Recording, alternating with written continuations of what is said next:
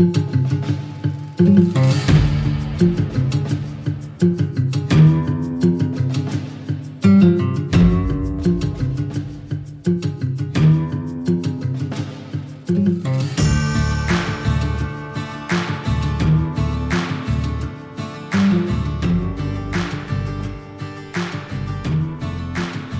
ert að hlusta á Guð og menn Ég er ekki Já Þá er ég sestur hérna ein, eitt gangin enn. Og ætla að Tala um Trúna mína, gönguna mína með Guði. Og Já þessa Mögnuðu trúagöngu Baratuna og glímuna Og gleðina. Ekki glema því gleðina á en líka sorgir og sigur og ósigur á og það skiptist á og gengur á ymsu í þessu og ekki vildi ég hafa það öðruvísi. Lífafjör keirir myndi í gang að breytast. Og ég þarf þess og ég þurfti þess sannlega og það er kannski hlálegt að þegar ég fór að eiga fagnarindi að mínu, svona, að mínu lífserindi og augum mínu opnuðist þá þá var alveg tært alveg kristaltært þar strax að ég var að grípa til einhverja ráða þá um leið. Og það var líka ljóst að að ég kunni það ekkert kunni ekkert til verka. Margir að var reynda að svona þrýsta sér að knýja sig eða eða reyna að vera trúaðir að verða eins og Jésús kennir. Og þá lærum við biblíuna eða lesum biblíuna og lærum hana eins og við getum þessu gömlu bók og, og gerum svo það sem að þar er bóðað tundum okkur við við góðu verkin og hvað uh, er það ekki alveg nóg ætla að lesa hérna úr Rómanabrifinu þessu magnaða brefi, sjöndi kapli vers fjögur til og með sex í Jésu nafni. Eins erum ykkur bræðu mínur og systur. Þið hafið dáið með Kristi og um leið fengið lausn undan lögmálunu og hafi gefist öðrum honum sem var uppvakin frá döðum svo við mættum bera Guðs, Guði ávöxt. Þegar við lutum okkar spilta eðli voru syndugar ástríður vaktar af lögmálunu virkar í lifum okkar svo að við bárum döðunum ávöxt. En nú erum við leist undan lögmálunu og dáin frá því sem áður held okkur í fjötrum og getum því þjóna með nýju lífi andans en ekki með fylld við fornan lagabókstaf. Amen og takk fyrir. Alveg grjótart. Lögmálið Eh, reglurnar, bóðorinn meðlannars voru og eru nöðsinn trú ég því hvernig mættum við annars að þekka hvað er gott og hvað ekki? Og lífið það hefur kent mér að það var og er mér ekki nóg að þekka reglurnar. Og getum því þjónað með nýju lífi andans en ekki með fylld við fornan lagabókstaf. Grunnurinn hann þarf að breytast. Og það hefur ekki reynst nóg að langa og vita löngunin og getan þarf að koma innanfrá og út. Og potpostuli sem að skrifa þetta bregði grjótarður og niðurlega þessa kabla en sem sagt sjálfur þjóna ég lögmóli Guðs með huga mínum með lögmóli syndarinnar með ytri gjörðum. Amen. Það er ekkert fyrir að fela sig þarna. Og ekki vantar upp á að maðurinn veit og vill en getur ekki fyrir eigin kraft og vilja og vilarafl keirt þið góða áfram í sínu lífi. Þetta virka kannski þungt og neikvægt en er það alls ekki. Öðru nær. Og mér er ljúft að játa það að það er akkurat hér sem výlinan í mínu lífi er dregin. Bara þarna ég þekki og vil mér langar og ég ætla. Samt verður eitthvað allt annað oft ofan á valið verður svo skýrt. Ekki á þann máta að ég verði að vera eitthvað heldur að ég geti árið svo margt. Ef ég vel að leifa þessu nýja aflið fagnarrendunum Jésu Krist að vera aflið í mínu lífi. Og hvernig er best að útskýra þetta? Biblían fær mig til þess að fókusera á reglurnar. Lögumálið það er góður reglur sem að við vitum að þið eru góðar. En biblíðan fær mig til þess að fókusera á þetta á nýjan hátt þann hátt.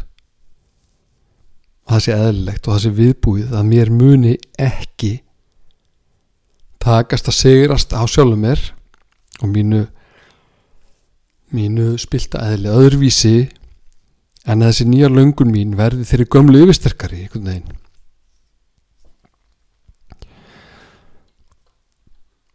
Jújú, jú, ég er mistækur og ég er alls konar alls konar þetta hitt sem ég veit að það er ekki sniðugt og það breytist einhvern veginn ekki og mér lærist og er að lærast með undarlegum ætti að þykja vænt um það þegar Jésús fær að leiða mig. Og hann gerir það þarna og ég get og hann gerir það klárlega þarna. Og ég get ekki verið annað en ég er. En þegar Jésús fær að leiða get ég sannlega orðið annað en ég var og ég er og það er svo frábært að finna það fyrsta sinni þegar Andi Guðs heilagur Andi reynilega fær mig til þess að snúa við. Hætta við áallanir sem eru ekki til heila og gera það sem er betra. Þetta gerist og þetta eru undur og þetta er krátaverk þetta gerist á hverjum degi stundum í oftast í litlu en stundum í risastóru og það er algjör dásemt þetta hef ég oft áður hægt við hitt á þetta ruggliði gegnum tíðina en það er á alveg frábæran hátt öðruvísi þegar trúaður maður finnur að það er trúin á Jésu Krist.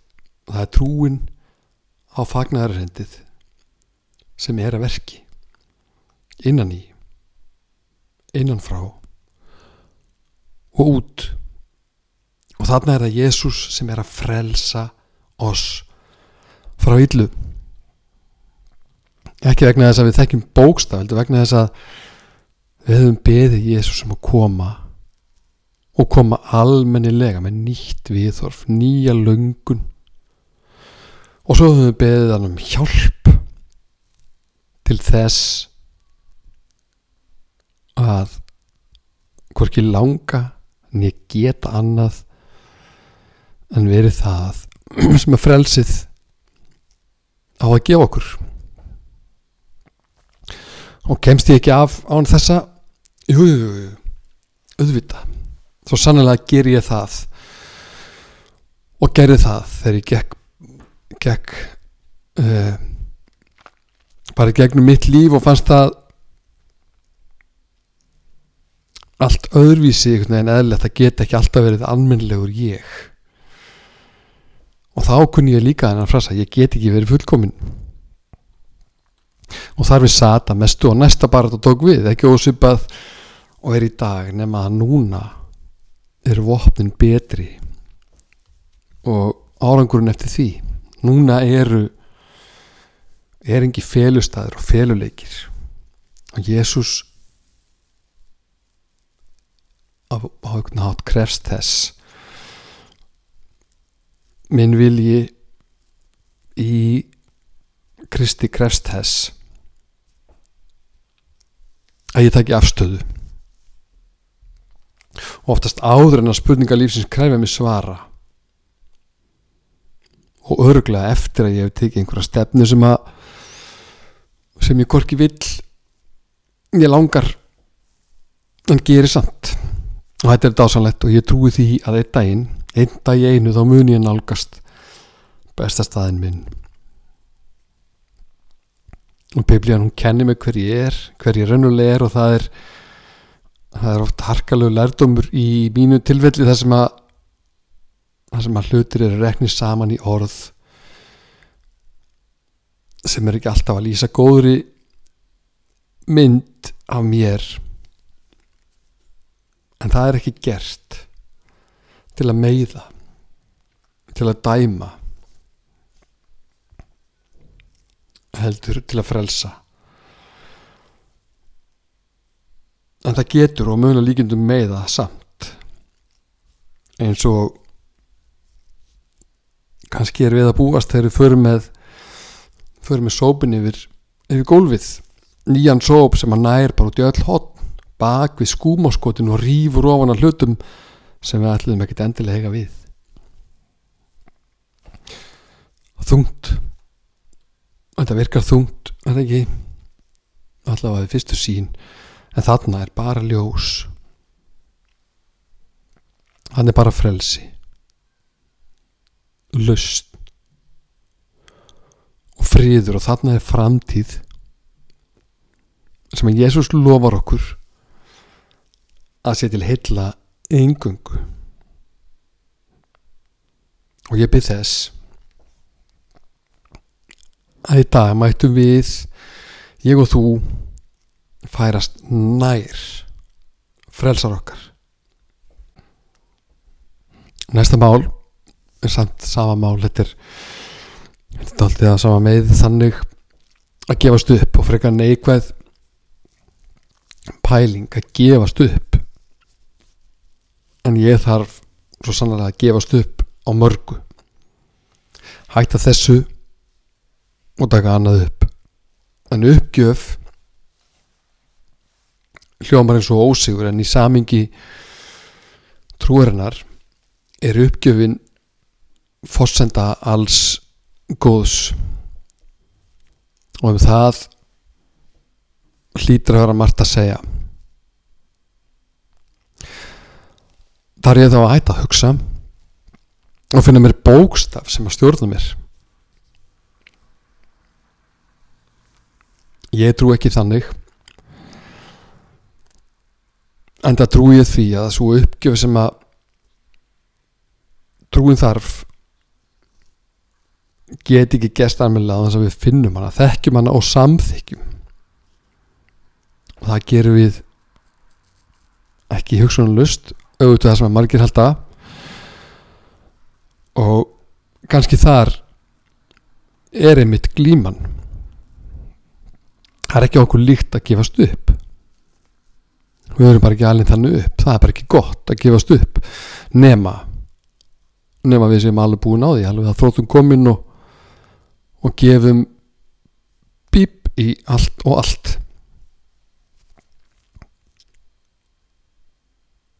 Að gefast upp á göngu trúarinnar er ekki þannig ástand heldur meðvitu ákvörunum að að endur nýja gamalt stöf til þess að það, það geti gerst. Þarf að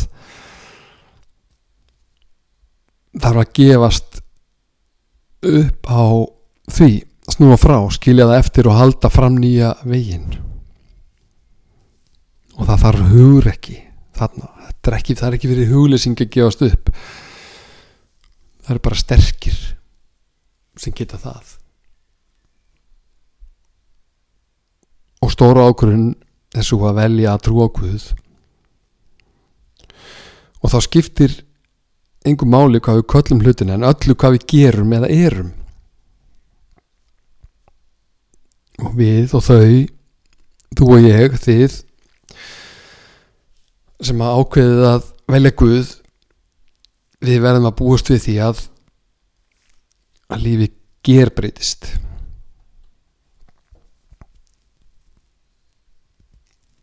Fyrst þegar Guðis nertir við okkur þá er þetta einhvern veginn frekar einfalt mál og aðgengilegt ljósið logar einfallega þannig. Snertingin er bara svo leiðis að við fáum ekki nóg þetta nýja svo mikið undur, svo ljúft og svo ótrúlega gott. Og ég man þetta ofurvel alveg óbúslega vel. Svona eins og hamingjan sjálf hefði gert sér heima, heimakomna og þá er þá er lítið mál að velja. Og þannig kynntist ég Guði þannig leiði mér eftir mína fyrstu samkomu. Fæturnir snertu vart í jörð. Ég svegi bara um og, og ég var til í allt fyrir hennan dásanlega frelsara.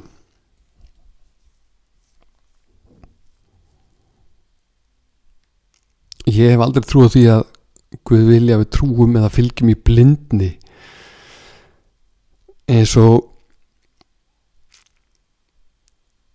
ég hef líka verið vissum að að ef ég er ekki anstæðu trú ekki endilega en getur vissilega verið það en ef, ef Guð hefði skapað okkur þannig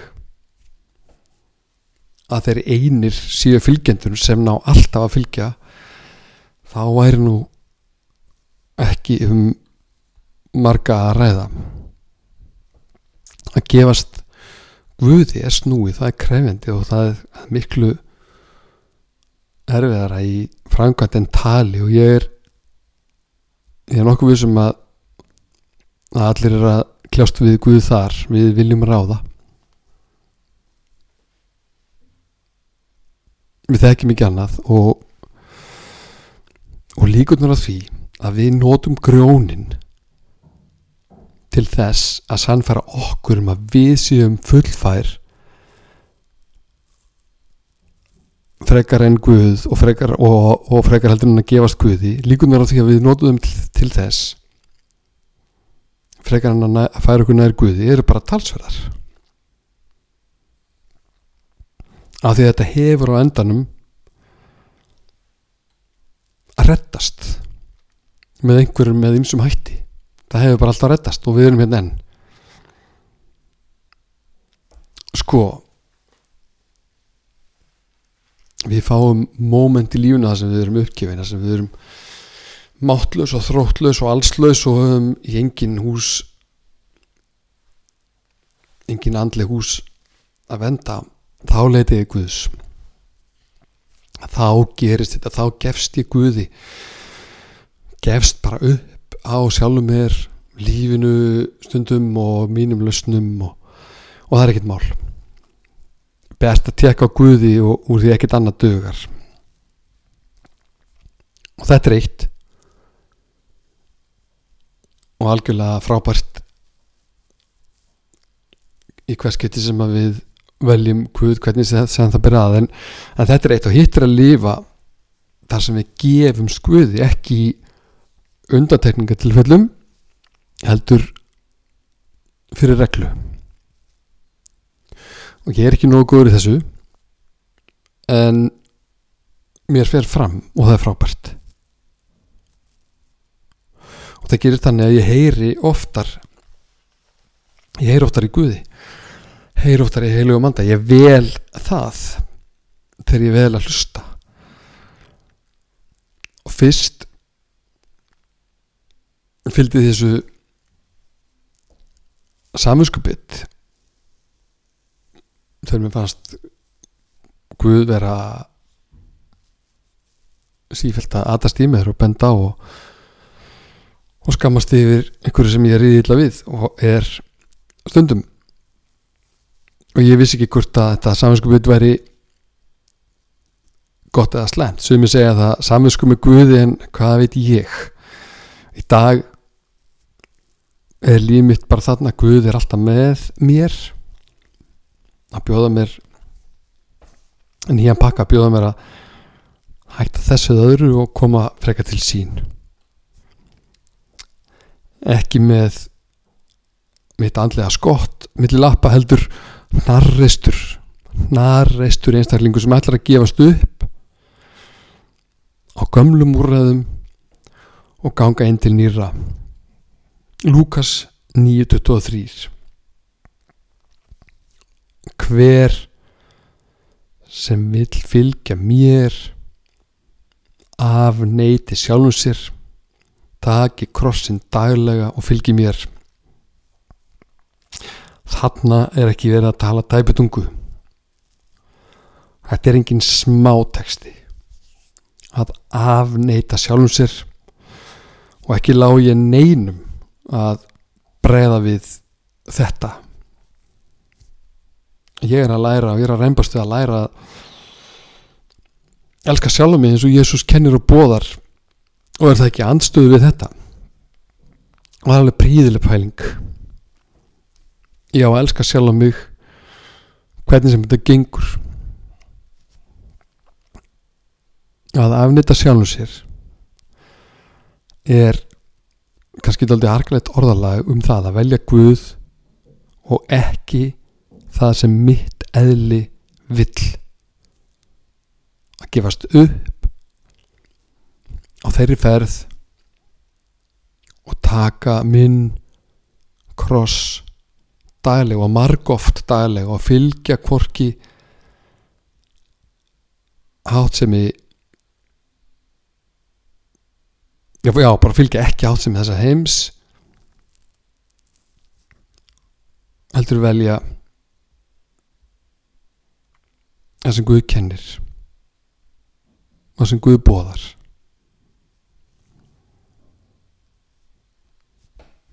en það er það er á förðulegan hátt hægt að fylgja þessum tveimur okkur sjálfum og Guði og við gerum það flest ímist í stóru eða smáu.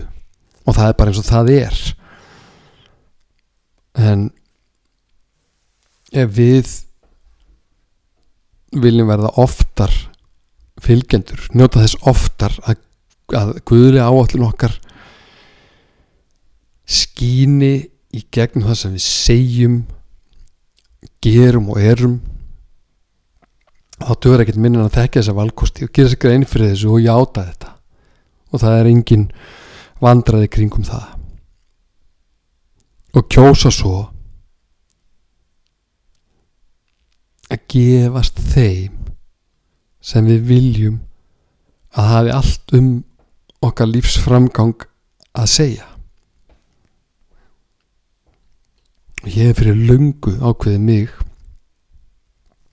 en það er samt að glíma við sjálf mig dælega þegar ég vill ekki alltaf gefast upp. Og þessi ákvörðun þessi ákvörðun með að velja Guð hún verið prófuð. Og okkur munu gefast tækifæri mjög persónlega tækifæri til þess kannski 50 sinum á dag til þess að afnita okkar vilja og þykja þann sem að Guð gefur okkur. Og það er fyrir mig að afnita sjálfum sér og er bara gleði og bara gott. Að gefast upp að gefast Guði er ekki skilda er ekki áþján ekki kvöl. Guð eh, er ekki að leggja á neitt nokkuð það sem að viðkomandi vill ekki við þurfum nefnilega að vilja þetta mjög mikið. Og þetta er og kannski að því að þetta er alvöru áskorun að velja Guð að afnýta sjálfum sér og heila Guð. Og Guð hefur ekki, hefur ekki áhuga að taka neitt frá okkur þó orðalagið kunnu stundum að virka þannig heldur bara. Hann er bara að gera okkur tilbúð og svo er við að ræða það hvernig sé hagstaðast að að lifa hugsa og tala og gera. Þannig að þetta tilbúð nái að hafa þau áhrif sem að um er rætt að gefast upp hér er sigur og uppaf að gefast Guði meira að segja á minn allt og oft veikburðamáta er besta ákvörðun sem ég hef tekið. Ef að þú sem þetta lusta hefur ekki gert það þá hveti ég til þess að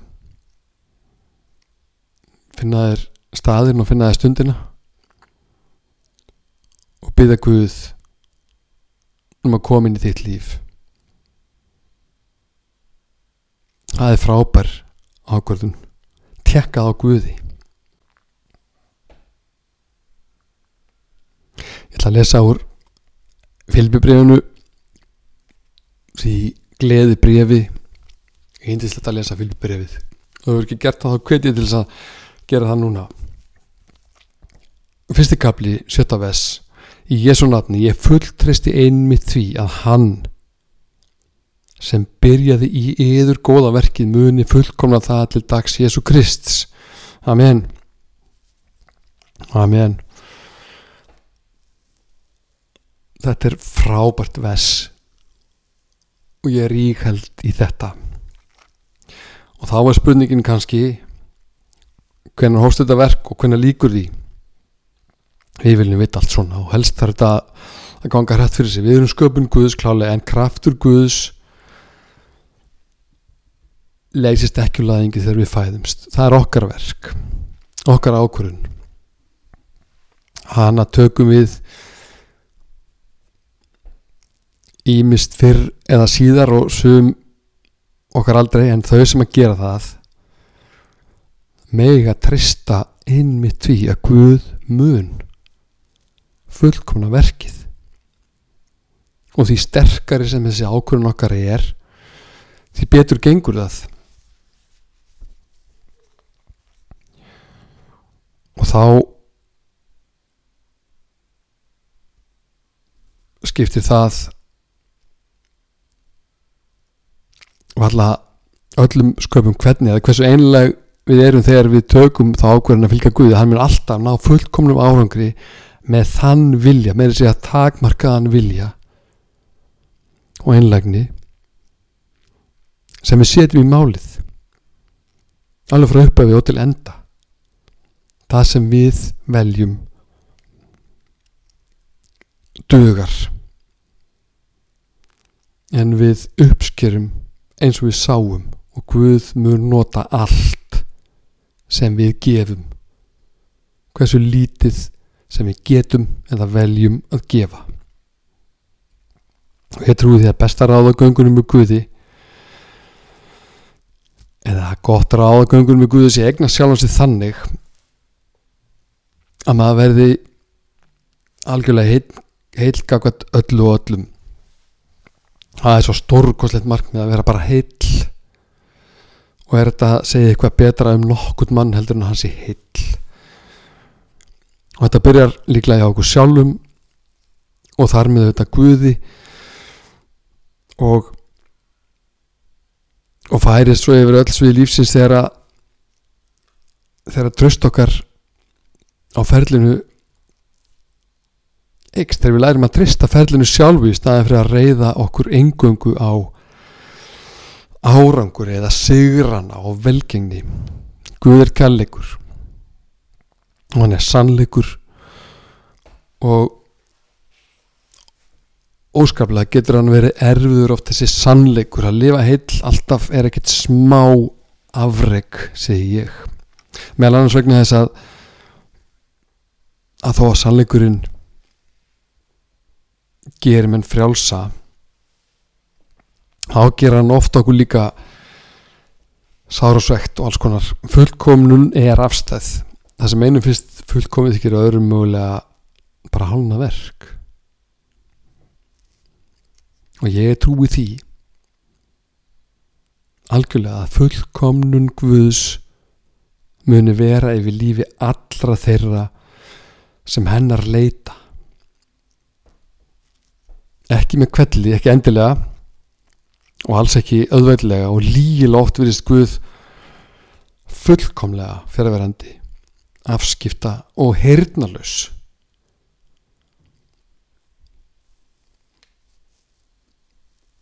það er hann aldrei.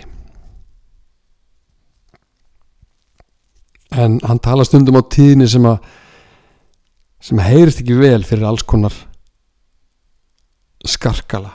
Misgaglegum skarkala heim sem að telur sér ekki þurra neitt guð þó að hann notist við marga guði til þess að fullkomna smíðaverk þar smiðurinn hafa margt. Fyrst og fremst smiðsöga og svo faglega hann metna til þess að trúa því sem ber fyrir augu. Og augað smiðsins mun leita göllum til að laga en það mun ekki í leiðinni missa af því sem er fullkomið þó að sé verið að leita göllunum. Og við þurfum að læra þetta líka þó að gallarnir takist undir pláss vilja heilmikið upp á dekk. Og það meðum ekki gleyma því góða sem við erum og því góða sem við viljum vera. Við erum verk í vinslu og þegar ég tala núna fyrir mig þá skil ég korki verklaðið nýja sé árangurinn nægilega skýrt og nægilega oft. Það er þarna þegar að smiðnum ætla bara ekki að takast að snýða gallana til. Og það er óbúslega vinna að fókusera mikið á það sem aflaga fer. Og kannski gerum við alltaf mikið af því við sem trúum og erum á þessari leið að við fókusurum óbúslega mikið á það sem er ekki að ganga vel og auðvelt að festast þar.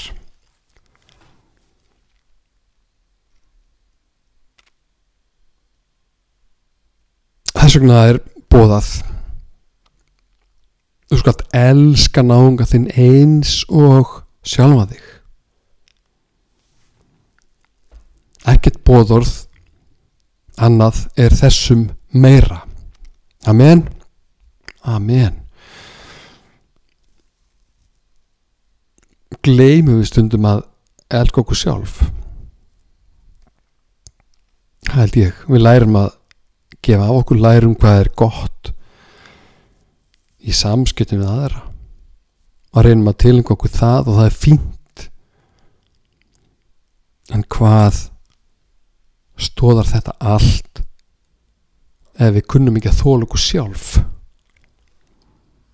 Og kannski er þetta til, til skipti svo við að vansuðum er elska sjálfum sér svo að það er ekki pláss fyrir aðra elsku og meðan aðrir bróta sér niður þannig að þeir geta, geta alltaf gefið nýtt hvorki sjálfum sér niður öðrum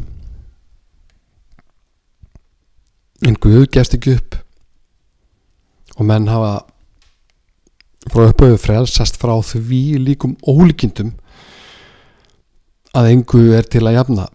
Hann breytir dimmu í byrtu og snar snýr högunum.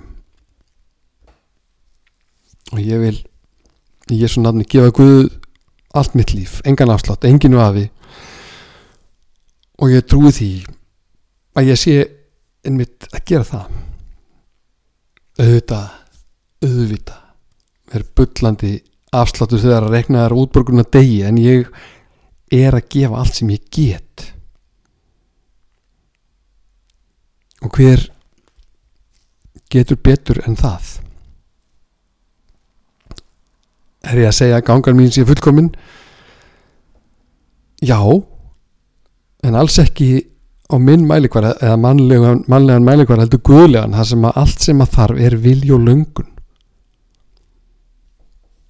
Þessi sami vilja og upphafið sem var til þess að ég opnaði fyrir Guð inn í mitt líf. Og þar varð og þar var og þar er sáttmáli hann rík heldur þessi sáttmáli, ég rík held ég stundum með allri hendinni stundum bara litlum fingri en fullum huga sem best við hold og gerðir sem að stundum ganga ekki í taktinum. Og öfugt við stólfótinn þá er hægt að snýða endalust til á þess að efni viðurinn klárist. Þessi viður hann er bara vex og þeim mun duglegar sem að sniðir meira af. Breytingin til batnaðar hún verður ekki til við aðgerraleysi eða kyrstöðu ég þekki vinnu með sjúkurþarlara vel. Það er, það er 20 myndir sem ég dvel á beknum þar eru vissulega dýrmættar og mikilvægar en verki vinst ekki þar þó það hefjist þar. Þar fæ ég leiðsögn og kennslu svo ég geti með æfingum og yðni laga sjálfur það sem er að. Ekki einn með þetta en mikið til einn. Og þar tala verkin og árangurinn í fullu samræmi og þannig er þetta líka á göngunaka með Guði.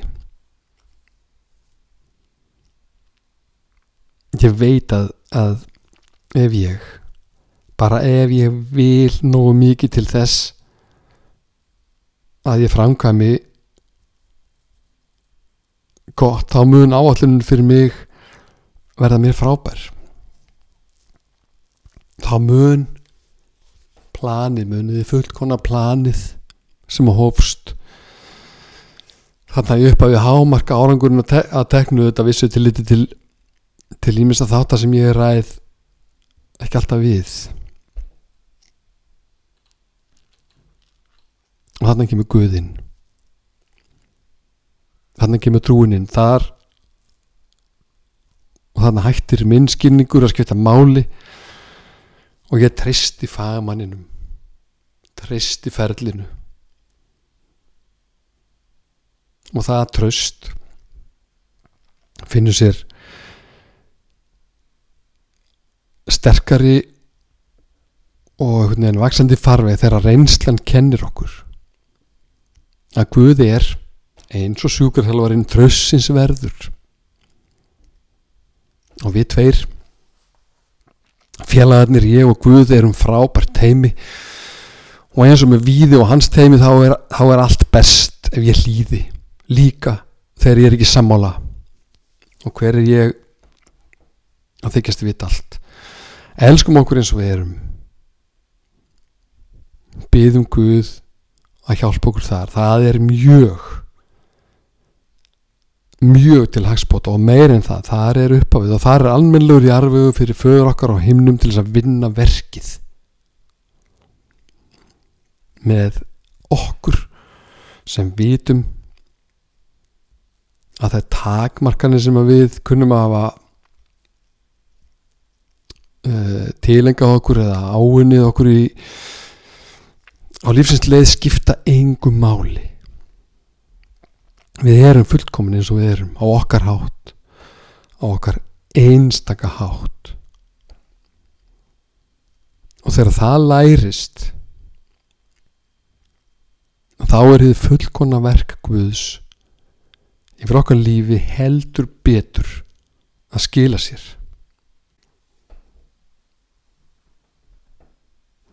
Alveg endislegt takk fyrir að hlusta og leitum leitum Guðs í dag. Líka þú sem að heyrir og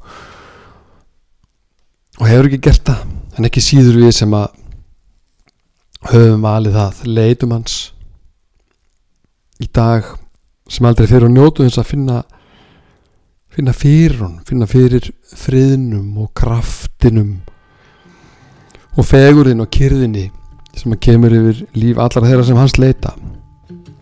Það mun allir leita það mun allir finna sem að leita í þessum efnum. Það fyrir engin bónleiti búðar.